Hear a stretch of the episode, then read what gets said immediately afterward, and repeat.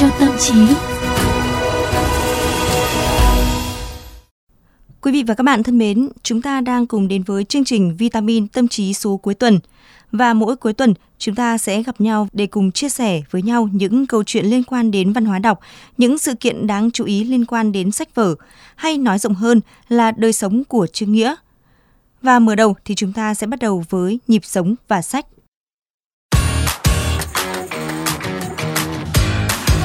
Nhịp sống và sắc.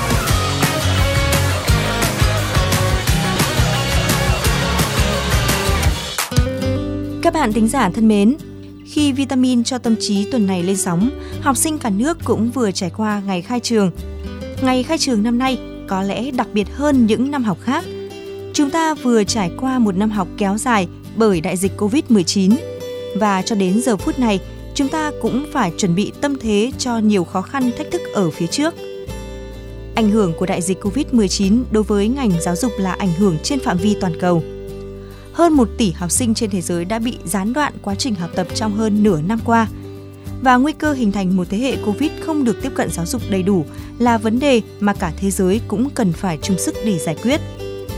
Bởi vậy, ngày khai trường mùng 5 tháng 9 được diễn ra là một nỗ lực lớn của ngành giáo dục nước nhà.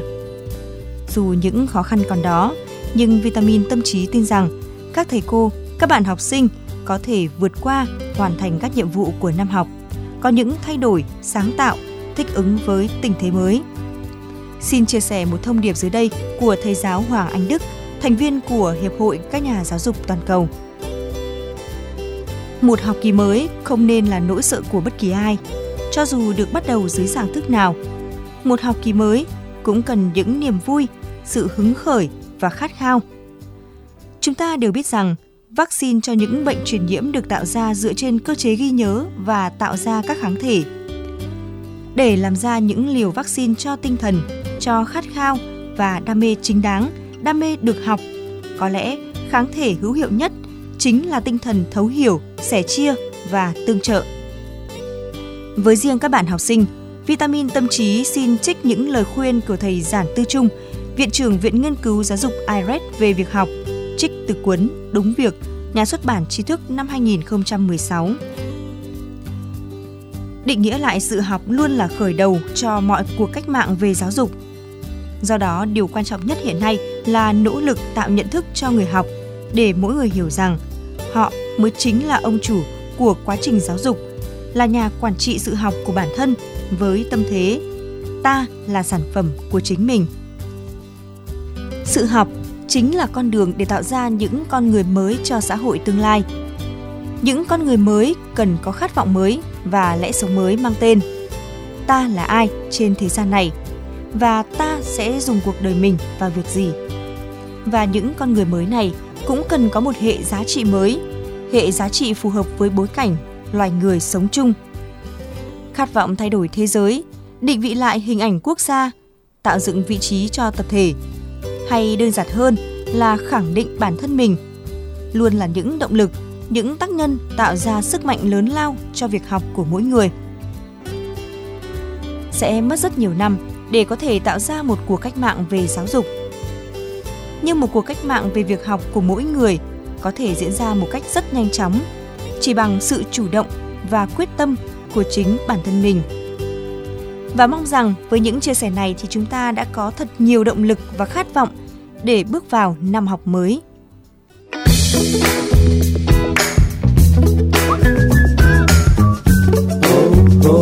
Tản mạn chữ nghĩa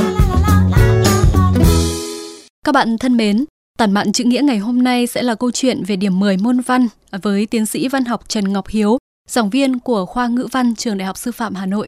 Xin chào anh Hiếu. Chào chị Thảo, chào quý vị nghe đài. Vâng thưa anh Hiếu, Năm học mới thì đã bắt đầu ngay sau khi mà kỳ thi Trung học phổ thông quốc gia công bố kết quả. Có lẽ là ngoài những câu chuyện về các học sinh đạt thành tích cao thì dư luận cũng chú ý khá nhiều đến việc là trong kỳ thi này có hai bạn học sinh đạt điểm 10 môn văn, một con số phải nói là rất ít ỏi. À, không biết là thời đi học thì anh Hiếu đã từng được điểm 10 môn văn hay chưa? Và cho đến bây giờ khi mà đã trở thành giảng viên của bộ môn ngữ văn thì à, anh đã chấm nhiều điểm 10 môn văn hay chưa? Thì thời đi học thì tôi đã từng từng được thầy cô cho mình à, điểm 10 môn văn và đối với tôi đấy là những cái dấu ấn rất là đẹp đẽ của thời học sinh sau này thì tôi học ở trường sư phạm rồi ra trường làm nghề thì có lẽ là nhiều bạn học sinh sẽ nhớ đến tôi bằng việc đó là các bạn nhận được điểm 10 ừ. môn văn trong bài làm của mình vâng. và thỉnh thoảng gặp lại học sinh cũ thì các bạn cũng nhắc lại đấy là những cái kỷ niệm không quên và điều này làm tôi rất là xúc động. Theo quan sát thì có thể thấy rằng là điểm 10 môn văn trong hầu khắp các kỳ thi thì đều rất là ít ỏi và lại còn gây ra nhiều tranh cãi nữa. Vậy thì theo anh, ở những cái tiêu chí nào bài văn sẽ được chấm điểm 10 ạ? À, với tôi thì uh, tiêu chí để một bài văn được điểm 10 không hoàn toàn được quyết định bởi việc là bài văn đó có nêu được đầy đủ các ý trong bao rem chấm điểm hay không. Ừ. À, khi dạy học trên lớp ấy, thì việc chấm điểm của tôi bao giờ cũng quan tâm đến tính quá trình của học sinh. Tức là đôi khi tôi tôi muốn đo cái khả năng cố gắng của em ấy so với chính bản thân mình hơn là à, tương quan giữa em ấy với các học sinh khác. Vâng. Thì tôi chú ý đến cái mức độ là đầu tư cho suy tư này cho lao động chữ nghĩa của học sinh khi giải quyết một cái nhiệm vụ học tập cụ thể ở đây là một cái đề bài à, bên cạnh đó thì tôi thích theo dõi cái mạch lập luận của học sinh trong việc trình bày quan điểm của mình hơn là việc học sinh đó có tái hiện được đầy đủ các cái đơn vị chuẩn kiến thức hay ừ. Đặc biệt là nếu đề bài mà nó ra có tính mở thì lập luận lý lẽ và cách hành văn của học trò mới là thứ quan trọng mà người chấm ừ. cần nhìn vào để đánh giá học trò hoặc là với những đề bài văn thiên về cảm xúc ví dụ như là kể lại một câu chuyện về người thân thì đối với tôi người chấm cần có một cái sự nhạy cảm nhất định để đánh giá sự chân thành cũng như là khả năng biểu đạt suy tư cảm xúc của học trò chấm văn như thế thì tôi phải nói thật là nó lâu hơn rất nhiều so với việc ừ. là đối chiếu bao rem điểm vâng. để chấm tức là ừ. người giáo viên sẽ phải theo dõi cả một quá trình dạ vâng học tập cảm thụ của ừ. học sinh và đôi khi cũng phải đọc câu chữ để suy nghĩ xem là đằng sau câu chữ ấy liệu nó có những cái băn khoăn liệu nó có những cái chăn trở gì ờ, đôi khi những cái băn khoăn chăn trở ấy nó lại giấu mình ở đằng sau những cái câu chữ và người chấm bài văn thì cần phải có một cái sự nhạy cảm nhất định vâng. để hiểu học sinh của mình vâng vậy thì phải chăng giáo viên của môn văn nên có những sự thay đổi cách chấm điểm của mình để nó phù hợp hơn với năng lực cảm thụ, năng lực tư duy của người học ạ? Ở đây thì tôi xin trả lời câu hỏi này từ kinh nghiệm cá nhân và tôi thì không bao giờ coi là cái kinh nghiệm cá nhân của mình nó là nguyên tắc chung cho tất cả các đồng nghiệp. À, tôi chỉ chia sẻ cái trải nghiệm của mình ở trong cái nghề dạy học thôi. Ừ. Thì đối với tôi môn văn là một môn học có nhiều đặc thù. Đọc một bài văn do học trò viết thì giáo viên trên thực tế là đang giao tiếp với một con người đang suy nghĩ, có cảm xúc, có quan điểm. Vâng. Và điều này rất là khác so với việc chúng ta chấm những cái bài toán hay là chấm những môn thi nó vâng. thiên về trắc nghiệm chẳng hạn thì tôi nghĩ là những người chấm thì rất ít khi nhìn thấy là đằng sau cái cách trả lời đúng hay sai đằng sau cái cách tính toán kia nó là cảm xúc nó là nội tâm nó là những chăn trở của học trò thế cho nên tôi cho rằng ý, đó là việc cho một quan điểm hay là ghi một lời phê thực ra nó có tính đạo đức rất là cao. Nó phản ánh là người giáo viên dạy văn tôn trọng học trò đến đâu. Và điểm giả của giáo viên đôi khi có thể làm tổn thương học trò. Thì trong nhiều cái ký ức mà học trò thường chia sẻ đối với tôi thì tôi thấy là dây dứt nhất đấy chính là những em bị ám ảnh bởi những lời phê hay là những cái con điểm mà giáo viên văn cho các em ở những cái bài văn mà các em bộc lộ những cái suy nghĩ. Đôi khi nó không giống như là cách suy nghĩ của số nhiều thì các em bị tổn thương rất là lâu. Thì tôi nghĩ là vấn đề then chốt của dạy học văn không phải là nên cho nhiều hay nên cho ít điểm 10 đối với tôi cái đó không ừ. quan trọng và cái quan trọng nhất là với giáo của mình ý, thì giáo viên văn có thể tạo điều kiện để các em bày tỏ suy nghĩ này cảm xúc và đặc biệt là hướng dẫn các em làm thế nào có thể biểu đạt bằng ngôn ngữ cái cảm xúc và suy nghĩ của mình sao cho nó có giọng điệu có cá tính có sức thuyết phục vâng. thì đấy đối với tôi đấy là cái quan trọng nhất trong việc dạy và đánh giá môn văn ở trong nhà trường. Vâng. Ừ. À, đấy là chia sẻ của cá nhân anh đối với nghề dạy học và công việc chấm văn cho các ừ. học sinh. Còn đối với học sinh thì chắc chắn cũng có rất là nhiều những cái suy tư, những cái chăn trở đối với mỗi một môn học và trong ừ. đó có môn văn. Thời điểm này thì năm học mới cũng đã chính thức bắt đầu. Anh Ngọc Hiếu có lời khuyên gì, có những chia sẻ gì đối với các bạn học sinh và đặc biệt là đối với các em còn chưa thực sự là yêu thích bộ môn văn học. À, bởi vì à, trong đó thì có một lý do đó là môn này khá là cảm tính và các em dù có cảm thấy là mình cố gắng đến thế nào đi chăng nữa thì cũng vẫn khó có thể đạt được điểm tuyệt đối ạ. Dạ vâng.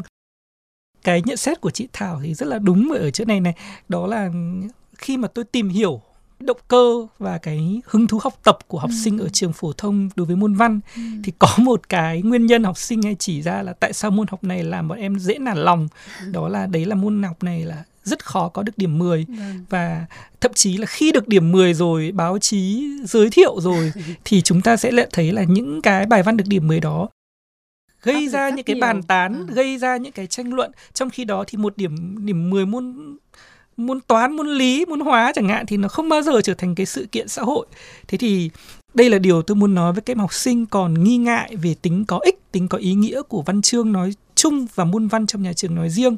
Các em hãy nghĩ là những cái tác phẩm văn học đích thực ấy, nó luôn là một tác phẩm mà nhờ đó chúng ta có cơ hội, có điều kiện để thúc đẩy suy tư cảm xúc, đặc biệt là những vấn đề quan trọng đối với đời sống tinh thần của con người, chẳng hạn như là thế nào là làm người, tại sao chúng ta cần cái đẹp, tại sao có những tình cảm cần thiết phải được nói ra và được lắng nghe. Tôi tin là khi suy tư về những điều này, học sinh sẽ trưởng thành về nhận thức, sẽ kiến tạo nên con người bên trong mình và nhờ đó để có thể vững vàng hơn trước những biến thiên của đời sống. Còn điểm 10 môn văn thì tôi tin là các giáo viên ấy thì sẽ thật sự ghi nhận nếu như nhìn thấy ở học sinh những cái nỗ lực, những cái cố gắng vượt lên chính mình, bộc lộ ở trong bài văn của mình cái tinh thần ham nghĩ ngợi, dám thể hiện chính kiến và yêu thích sự biểu đạt bằng ngôn ngữ. Vâng, một năm học mới vừa mới bắt đầu thôi và chắc hẳn là chúng ta sẽ còn có rất nhiều những câu chuyện để bàn ờ, đằng sau một ngày khai giảng ờ, Ừ. đầy ý nghĩa ờ, ngày mùng 5 tháng 9 và chúng ta sẽ tiếp tục cùng nhau bàn đến câu chuyện này trong phần sau của chương trình Tiêu điểm trong tuần. Tiêu điểm trong tuần.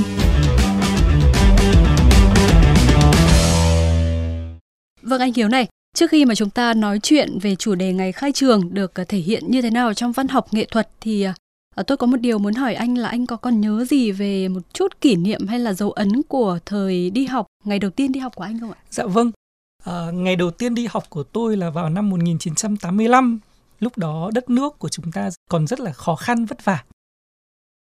Thời kỳ đó thì không không như bây giờ, tức là nhiều phụ huynh sẽ cùng con đến trường chụp Ừ. những bức ảnh kỷ niệm bởi vì đây là một cái sự kiện quan trọng không chỉ đối với đứa con mà còn đối với cả gia đình. Vâng. Nhưng rất tiếc là thời đó thì bố mẹ tôi không có cái bức ảnh nào ghi lại cho tôi là cái ngày đầu tiên tôi đến cái trường tiểu học của mình nó như thế nào cả.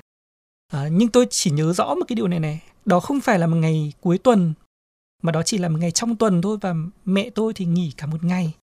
Đúng? Rồi là ờ, chuẩn bị cho tôi những cái áo mới nhất, những cái áo mà trước đó là chưa bao giờ tôi mặc và tôi đi đến trường.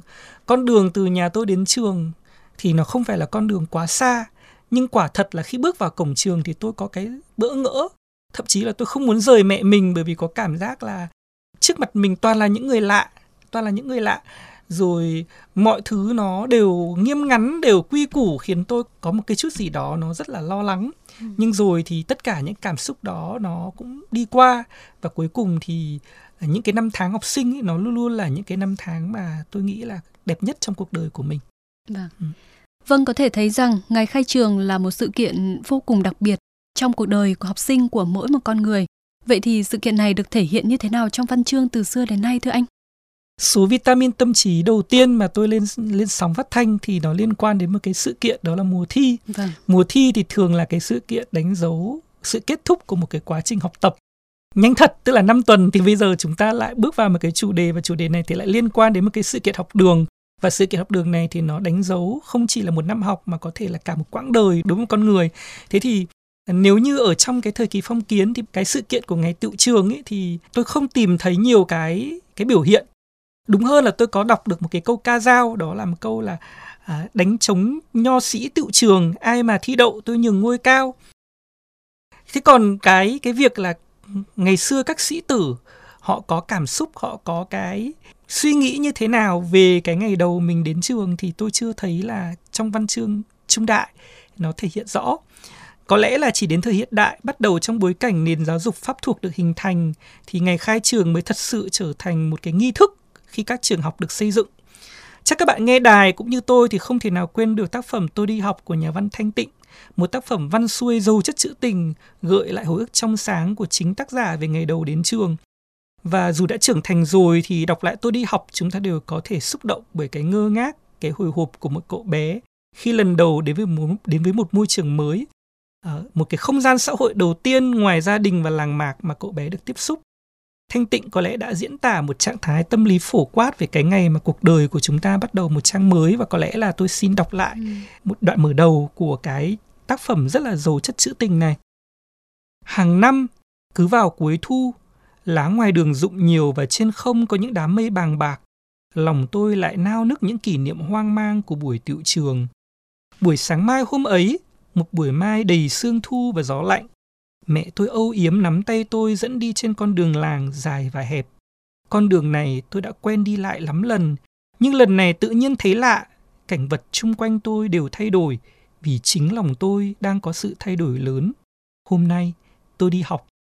Mấy chữ hôm nay tôi đi học trong chuyện ngắn này nó chỉ làm cái thông báo rất đơn giản thôi nhưng mà nó chứa đựng trong đó nhiều cái cảm xúc cái cảm xúc mà sau này nhớ lại ta sẽ thấy rằng nó nó dường như là những cái xúc động một đi không trở lại của đời người. Vâng. À, và tôi cũng tin rằng là hình ảnh của ngày tự trường sẽ được động lại trong không ít các tác phẩm văn học khác. À, và không biết là anh Ngọc Hiếu có thể chia sẻ thêm với các bạn thính giả nghe đài về những áng văn chương liên quan đến ngày khai trường được không ạ? Dạ vâng. Tôi nghĩ là ngày khai trường ấy thì nó được thể hiện nhiều nhất ở trong văn chương lãng mạn. Văn học lãng mạn Việt Nam trước năm 1945 ấy thì có khá nhiều tác phẩm lấy cảm hứng từ ngôi trường Thủ Hoa Niên. Tôi cho rằng văn chương lãng mạn Việt Nam ấy, một bộ phận đáng kể là tâm tình của con người ở cái tuổi ban sơ ấy và vì thế ngôi trường là không gian dành cho họ. Trường học không phải là gia đình, nó cũng chưa phải là trường đời. Nó là không gian vừa đủ cho cái cái tôi cá nhân của con người bước đầu được tách ra này, được cảm nhận nơi con người có thể được lắng nghe những cái vu vơ, những cái mơ hồ của cảm xúc mà những không gian truyền thống không cho phép được bày tỏ. Thế thì đây là cái cảm xúc ngơ ngẩn của Nguyễn Bính khi nhìn thấy những cô gái nữ sinh Huế trong ngày tự trường. Ông viết như thế này: Những nàng thiếu nữ sông hương, da thơm là phấn, môi hường là son. Tự trường san sát chân thon, lao sao nón mới, màu son sáng ngời. Gió thu cứ mãi chiêu ngươi, đôi tà áo mỏng tơi bời bay lên, dịu dàng đôi ngón tay tiên, giữ hờ mép áo làm duyên qua đường. Một nhà thơ nữa cũng có những cái vần thơ rất là náo nức viết về nghề tự trường là Huy Cận. Trong thi nhân Việt Nam thì Hoài Thanh đã định danh Huy Cận là một hồn thơ ảo não. Một nhà thơ đi đến tận cùng cái sầu bản thể của con người cá nhân trong thơ mới. Vậy mà trong tập thơ Lửa Thiêng ấy, thì Huy Cận vẫn dành những cái vần thơ trong trẻo tươi vui nhất, diễn tả cái náo nức của tuổi học sinh. Ví dụ như là những bài học sinh, bài áo trắng hay là một bài có nhan đề là tự trường thì đây chính là những cái câu thơ mà Huy Cận ghi lại cái cảm xúc, cái bỡ ngỡ của của tuổi học trò vào cái ngày đầu tiên của năm học. Giờ náo nức của một thời trẻ dại, hỡi ngói nâu tường trắng cửa gương, những chàng trai 15 tuổi vào trường, dương nhỏ nhỏ với linh hồn bằng ngọc. Chân non dại ngập ngừng từng bước nhẹ, tim run run trăm tình cảm rụt rè, tuổi 15 gấp sách lại đứng nghe, lòng mới mở giữa tay đời ấm áp. Ở đoạn thơ trên ta bắt gặp những từ ngữ diễn tả rất là tinh tế, những xúc động của tuổi mới lớn, cái gì nó cũng tươi mới, ngỡ ngàng, hồi hộp, run rẩy. Ngày khai trường đi vào quỹ đạo của chủ nghĩa lãng mạn bởi vì nó gắn liền với những cái gì khôi nguyên nhất, sáng trong nhất của đời người. Và sau này thì theo quan sát của tôi thì những cái mỹ cảm lãng mạn ấy nó vẫn trở đi trở lại trong sáng tác của một số tác giả nếu mà chị Thảo để ý thì ngày khai trường nó không chỉ là một lãng mạn là bởi vì nó là một cái chương mới trong cuộc đời của con người mà vào cái ngày khai giảng thì dường như đường phố nó cũng có cái sự thay đổi. Chẳng hạn như là nó được điểm tô bởi màu áo đồng phục đặc biệt là tà áo dài trắng của nữ sinh. Thế cho nên là nhà thơ Bùi Chí Vinh ấy, thì đã có một cái bài thơ có tên là cái khai trường. Thì nó mở đầu bằng mấy câu thơ có vẻ như cường điệu nhưng mà nó khá là duyên dáng. Là cổng trường đóng cửa trong 3 tháng có một con tầm ngồi ươm tơ, suốt ba tháng thơ anh hạn hán, dù sóng và mưa vẫn vỗ bờ. Vậy thì cái gì giải cứu cho thơ? Đó là ngày khai trường, khi mà áo trắng trở lại, khi mà đường phố nó được điểm tô bởi cái nét tinh khôi của của tà áo nữ sinh. Thì tôi nghĩ là ừ, rõ ràng là đây cái ngày khai trường nó đã trở thành một cái sự kiện rất là thi vị đi vào văn chương nghệ thuật. Vâng. Và đúng là những ờ, nhà văn nhà thơ cũng là những người rất tinh tế khi mà nắm bắt được những cái hình ảnh những cái chi tiết rất là nhỏ của một ngày tự trường thôi để đưa vào những vần thơ hay như vậy và quả thật ngày khai trường cũng là một thế giới đẹp đẽ và chứa đựng rất là nhiều tình cảm thầm kín của tuổi học trò tuy nhiên chúng ta cũng có thể nhận ra rằng đây không chỉ là một sự kiện của các bạn học sinh đâu ạ mà còn của rất nhiều thầy cô và có cả cha mẹ trong đấy nữa. Ừ. À, không rõ là tâm sự của họ sẽ được ghi lại trong văn chương như thế nào thưa anh? Vâng, à, một số nhà thơ thì đồng thời là nhà giáo ừ. và dĩ nhiên ngày khai trường cũng là ngày nhiều nỗi xúc động đối với họ. Năm học mới đối với họ là năm của nhiều trách nhiệm mới với lứa học trò cũ và mới và đối với tôi là một cái người trong nghề thì tôi hoàn toàn hiểu là ừ, cảm xúc của những người giáo viên ấy, thực ra chẳng bao giờ lặp lại mỗi khi nghe được cái tiếng trống đầu tiên của năm học mới và bài học đầu tiên thì mở ra. Cũng như vậy với các bậc phụ huynh, nhất là những người đưa con lần đầu đến trường thì đây là một sự kiện đặc biệt, thậm chí có thể nói là thiêng liêng nữa. Bởi từ đây đứa con của mình ý, nó sẽ bước vào một cái môi trường mới, những cái quan hệ mới và đi trên cái hành trình tri thức. Thì nhà văn Lý Lan ấy, người từng một thời cũng là cô giáo đã ghi lại tâm tình xúc động này trong bài tản văn cổng trường mở ra mà tôi muốn đọc một đoạn thay cho lời kết của buổi chuyện trò hôm nay. Một ngày kia sẽ còn xa lắm ngày đó, con sẽ biết thế nào là không ngủ được. Còn bây giờ, giấc ngủ đến với con dễ dàng như uống một ly sữa, ăn một cái kẹo. Gương mặt thanh thoát của con tựa nghiêng trên gối mềm, đôi môi hé mở và thỉnh thoảng chúm lại như đang mút kẹo. Con là một đứa trẻ nhạy cảm. Mỗi lần mẹ con mình sắp đi chơi xa thì vào đêm trước ngày đi, con háo hức đến nỗi lên giường mà không sao nằm yên được nhưng mẹ chỉ dỗ một lát là con ngủ thực ra chỉ cần nói ngủ đi không thôi sáng mai dậy trễ không kịp xe là con nhắm mắt lại ngay và chỉ lát sau con ngủ ngon lành. Đêm nay con cũng có niềm háo hức như vậy.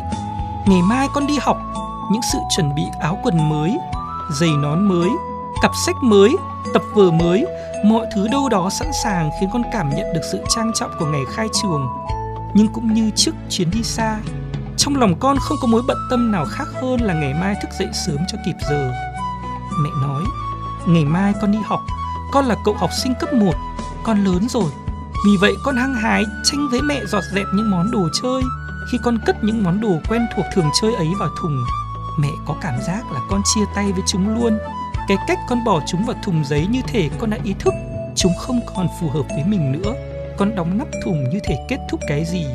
Mấy câu mẹ nói con lớn rồi hình như có một ý nghĩa đặc biệt với con và con hành động như một đứa bé lớn rồi đêm nay mẹ không ngủ được. Ngày mai là ngày khai trường lớp 1 của con. Mẹ sẽ đưa con đến trường, cầm tay con dắt qua cánh cổng, rồi buông tay mà nói, đi đi con, hãy can đảm lên, thế giới này là của con. Bước qua cánh cổng trường là một thế giới kỳ diệu sẽ mở ra. Và tôi rất là hy vọng cổng trường mở ra, thế giới với nhiều điều kỳ diệu của một năm học dẫu ta biết trước, phía trước có rất nhiều thử thách, thì thầy và trò của chúng ta sẽ vượt qua năm học này một cách thành công và chúng ta sẽ có một năm học nhiều kỷ niệm. Vâng, rất cảm ơn anh Trần Ngọc Hiếu với những à, dòng cảm xúc được ghi lại bằng văn chương của rất nhiều tác giả mà anh vừa mới chia sẻ. À, và chắc hẳn là gần 30 phút vừa qua có thể đã khơi dậy trong quý vị và các bạn những dấu ấn của tuổi thơ với ngày khai trường với ngày thi đầy nao nức và bồi hồi. Và giờ đây khi chúng ta lại trở thành những ông bố bà mẹ nâng những bước chân đầu tiên đến trường của các con khởi đầu cho một tuần mới và cũng là một ngày đầu tiên của năm học mới với cổng trường mở ra thì chúng tôi xin được mến chúc cho quý vị và các bạn chúng ta sẽ luôn đồng hành sẽ luôn trân trọng những cảm xúc đặc biệt và bỡ ngỡ của các con để nó sẽ trở thành những ký ức đẹp đẽ nhất trong con theo con suốt cuộc đời này còn bây giờ xin được gửi lời chào và hẹn gặp lại quý vị và các bạn trong xin các chào. chương trình lần sau. Xin chào quý vị bạn ơi, nhanh chân nhịp nhàng ta bước chào năm học mới đến rồi. Cờ sao? Tung bay rộn ràng trong gió. Chào năm học mới đã xa. Bầy chim dịu dít đùa vui trong nắng. Chào năm học mới đến rồi. Và hoa cũng đang rủ nhau khoe sắc. Bình minh rực rỡ muôn màu. Tô vẽ thêm bức tranh ngày khai trường. Ta hân hoan vui hát hát ca vui trong nắng mai. Ta tung tăng vui bước bước trên đường dài.